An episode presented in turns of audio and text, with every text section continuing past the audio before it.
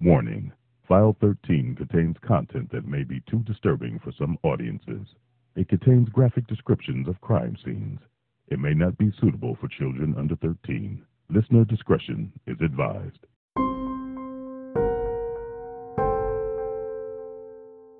It was late on Christmas night 1951, but Harry and Harriette Moore had yet to open any gifts. Instead, they had delayed the festivities in anticipation of the arrival of their younger daughter, Evangeline who was taking a train home from Washington, D.C. to celebrate along with her sister and grandmother. The Moores had another cause for celebration. The day marked their 25th wedding anniversary, a testament to their unshakable partnership.